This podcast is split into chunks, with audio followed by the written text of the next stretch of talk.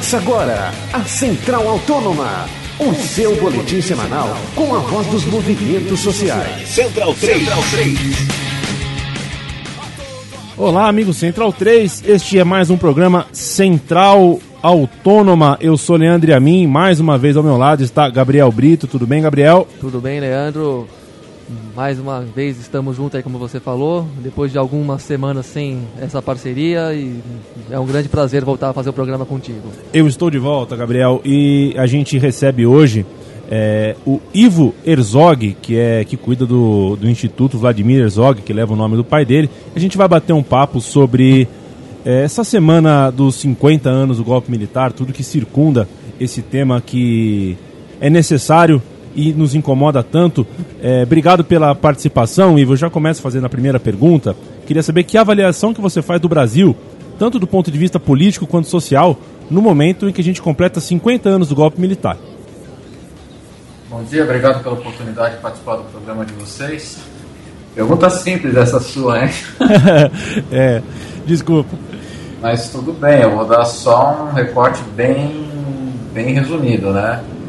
Uh, eu acho que o que interessa uh, dentro do contexto do, dessa data dos 50 anos é mostrar que a gente evoluiu como país. Né? Hoje nós temos uma democracia, a gente tem liberdade, você faz um programa como esse, você jornalista, sem medo.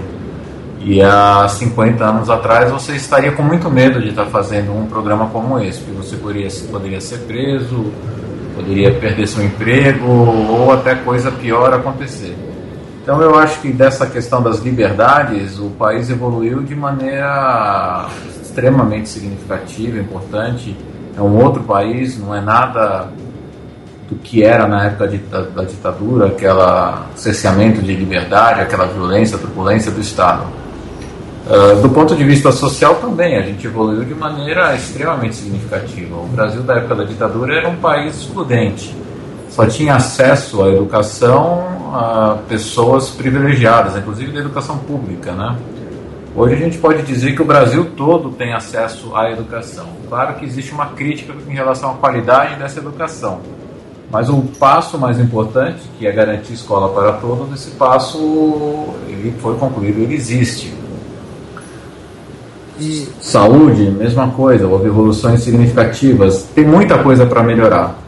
Uh, mas muita coisa foi feita, muita coisa importante foi feita que a gente tem que lembrar e tem que reconhecer. E também houve um, uma melhoria da qualidade de vida do ponto de vista de, da pobreza muito significativo. Né? Pobreza, literatura, questão de analfabetismo, todos os indicadores sociais, provavelmente, eu não sou um especialista na área, vão mostrar avanços gigantescos. Né? Uh, eu não vejo, inclusive, nenhum retrocesso em nenhuma área. As pessoas falam assim, não, mas hoje não tem segurança nessa questão da violência urbana. Ela realmente existe. Mas ela já existia naquela época, né? O único problema é que a censura não deixava a gente saber o que estava acontecendo. Eu cito até um caso aqui da década de 70, talvez vocês se lembrem, quando teve a, teve a epidemia de meningite no Brasil, e o governo proibia que isso fosse noticiado pela imprensa, né? E hoje você sabe que tem dengue, você sabe cada coisinha que acontece, a gente sabe e a gente pode tomar as precauções necessárias. Então a gente teve evoluções absolutamente em todas as áreas do país. Certo. E Ivo, por um outro lado, você enxergaria que existem, é, enxergaria heranças desse passado do, do, Estado brasileiro? Você acha que o Estado brasileiro carrega heranças da ditadura em algum aspecto? Ah, carrega em vários aspectos. Né? É talvez o mais importante, que mais nos faça falta, é a questão da memória. De não se contar os fatos que aconteceram naquela época e dessa maneira a gente, a gente como um todo, né, a população em geral, não tem um entendimento do presente e deixar de valorizar essas conquistas que a gente acabou de, de expor aqui. E, e ficar achando que naquela época as coisas eram melhores mais do que isso, é, não punir as pessoas que foram responsáveis pelas atrocidades e os crimes que foram cometidos naquela época, os agentes do Estado.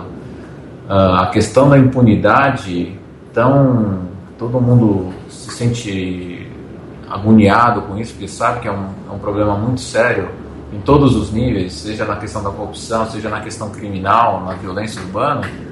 Ele é uma herança desse passado, né, e que foi efetivado como lei com a lei de anistia que foi promulgada no Brasil, uma lei torpe, uma lei absurda que não existe em nenhum outro lugar do mundo e que anistiou todos esses agentes do Estado que torturaram, sequestraram, mataram. Né?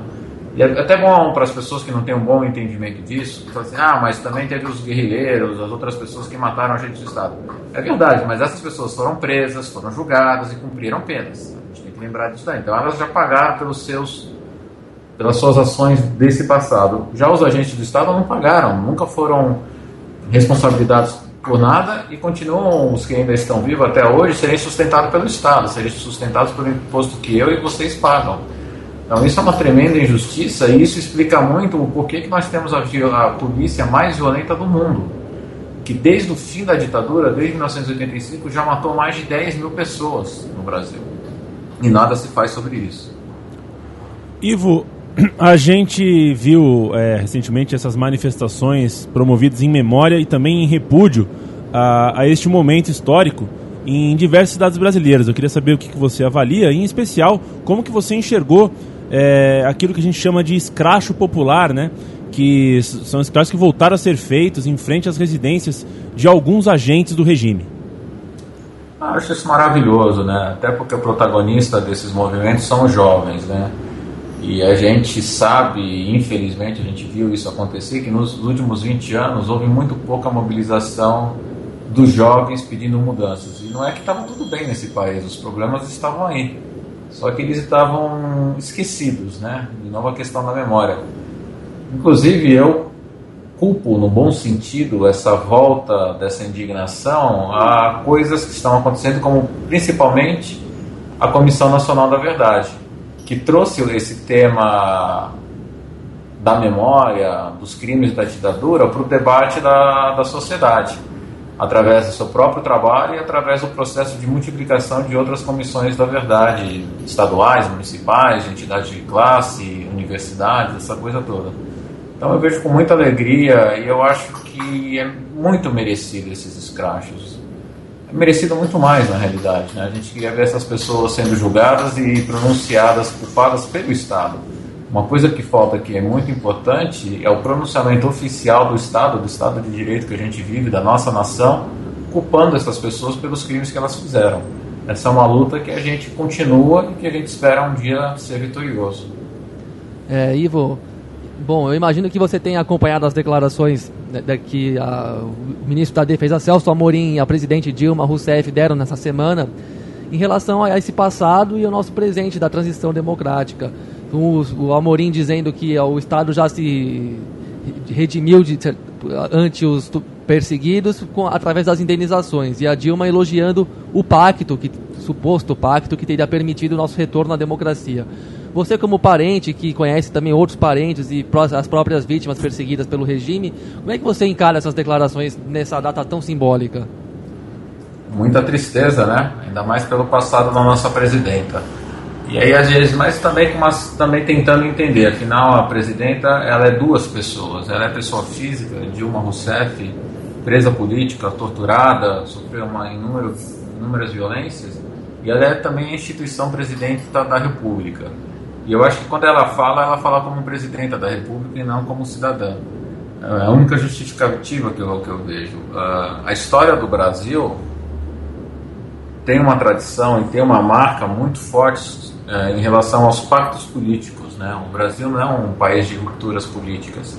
A gente vem da, da época da ditadura e passa para a democracia através de uma série de pactos, entre eles essa lei torta da, da, da anistia. Tem algumas vantagens uh, esse processo de inauguração, esse processo republicano de debate, mas tem desvantagens, que são feridas que não são cuidadas, são é, traumas nossos que não são enfrentados, são problemas muito sérios da sociedade que não são enfrentados de, de frente. Né? A gente tem questões, questões da, da mulher que apareceram em pesquisas na semana passada, pesquisas do IPEA, a questão do preconceito, que é uma coisa que o, dizem que brasileiro não é preconceituoso, mas brasileiro é extremamente preconceituoso. Você vê todo o processo de discriminação no mercado de trabalho, discriminação da polícia. Quando eu falo de 10 mil mortos, 70%, 80% são negros, negros e pardos e a população de baixa renda. Então a gente tem, uma, tem questões muito sérias de, de, preconceito, de intolerância que não são enfrentadas de, de frente. E infelizmente esse discurso, essa postura da presidenta da República vai nessa linha, nessa linha de tentar fazer o, essa transição, essa, essa questão de, de não enfrentar o nosso passado. Eu esperava, sinceramente, tinha expectativas de haver um questionamento mais forte. Mas isso não é problema. As mudanças vêm de baixo, somos nós, eu, você, que vamos estar brigando, exigindo uma revisão do parecer do STF. Ivo, chegou nos nossos jornais é, a notícia de que o Exército investigará torturas e mortes em algumas das instalações do aparato repressivo. Isso indica que nós já estamos entrando num inexorável caminho de maior acesso aos arquivos e registros desse tempo ou você duvida disso? Ah, não, não duvido. Sou um otimista, até que se prove o contrário. Aliás, uma outra coisa interessante da nossa cultura né, é a cultura do culpado. Aqui nós, a princípio, somos culpados de tudo. E aí a gente tem que provar que é inocente. Então você tem que. Se assina um documento, você tem que provar que sua assinatura é verdadeira, essa coisa toda. Eu sou diferente, eu, eu, eu, prefiro acreditar que as pessoas são verdadeiras até que se prove ao contrário. Então, se existe essa disposição do Exército, que não é uma disposição pacífica, não vamos entender que o nosso Exército teve um momento de, de consciência aí e falou: não, é justo a gente olhar isso daí. Isso daí é uma conquista da sociedade, é um processo de pressão. Contra a instituição das Forças Armadas. E eles estão cedendo essa pressão e estão agora uh, concedendo algumas coisas. Uma delas é esse processo de investigação. Eu espero que saia, eu acredito que saia, não vejo nenhum, nenhum motivo para que isso não aconteça. Certo, Ivo. Bom, e para a gente finalizar aqui o nosso programa, é, eu, gostaria de perguntar para você se, se dá para a gente acreditar, se você acredita também particularmente, em futuros desdobramentos jurídicos, principalmente após os trabalhos da Comissão da Verdade e uma maior publicidade desses trabalhos, se você acredita em desdobramentos na esfera judicial, mesmo que sem o auxílio do Estado, como a gente viu na Argentina, que levem a punições dos agentes repressores? Uh, não é papel da Comissão Nacional da Verdade. Né? Vamos entender isso daí. É uma coisa é uma coisa, outra coisa é outra coisa. A Comissão Nacional da Verdade tem um papel investigatório, isso está na lei que, que cria a, a própria comissão. Mas ela está trazendo debate para a sociedade e a própria sociedade está questionando e, e, demandando uma, uma nova lei ou uma nova, um novo embasamento jurídico para permitir uh, que essas pessoas sejam uh, julgadas e que passa, como eu já falei, pela questão da revisão da, da lei da anistia. Então é isso, é um, é um, processo. O que eu acho fundamental realmente é respeitar o Estado de Direito, respeitar, uh, respeitar as leis que nós temos vigentes e, e, e a partir daí as coisas vão, vão acontecer. O programa Central Autônoma falou com Ivo Herzog, do Instituto Vladimir Herzog. É, um grande nome nessa luta, né, Gabriel? Obrigado pela companhia e obrigado, viu, Ivo, pela, pela participação aí, pelos esclarecimentos. Obrigado, obrigado pela oportunidade. Agradecemos bastante mesmo, Ivo, foi uma grande entrevista. Acho que muito importante o trabalho que vocês fazem de formiguinha aí pelo resgate da memória e também pela busca por justiça e como você mesmo disse, passo a passo a nossa sociedade vai se aproximando de um Estado democrático de, de direito na acepção mais, digamos, plena da palavra, né? E nós estaremos aí acompanhando esses desdobramentos todos, não só nesses 50 anos, que são um marco simbólico, como também nos 51, 52, 53 anos, estaremos sempre presentes nesses assuntos. O programa Central Autônoma volta na semana que vem. Estaremos aqui é, para colocar mais uma lenha nessa fogueira aí, para, porque a luta continua e nós continuamos fortes. Um grande abraço e até lá.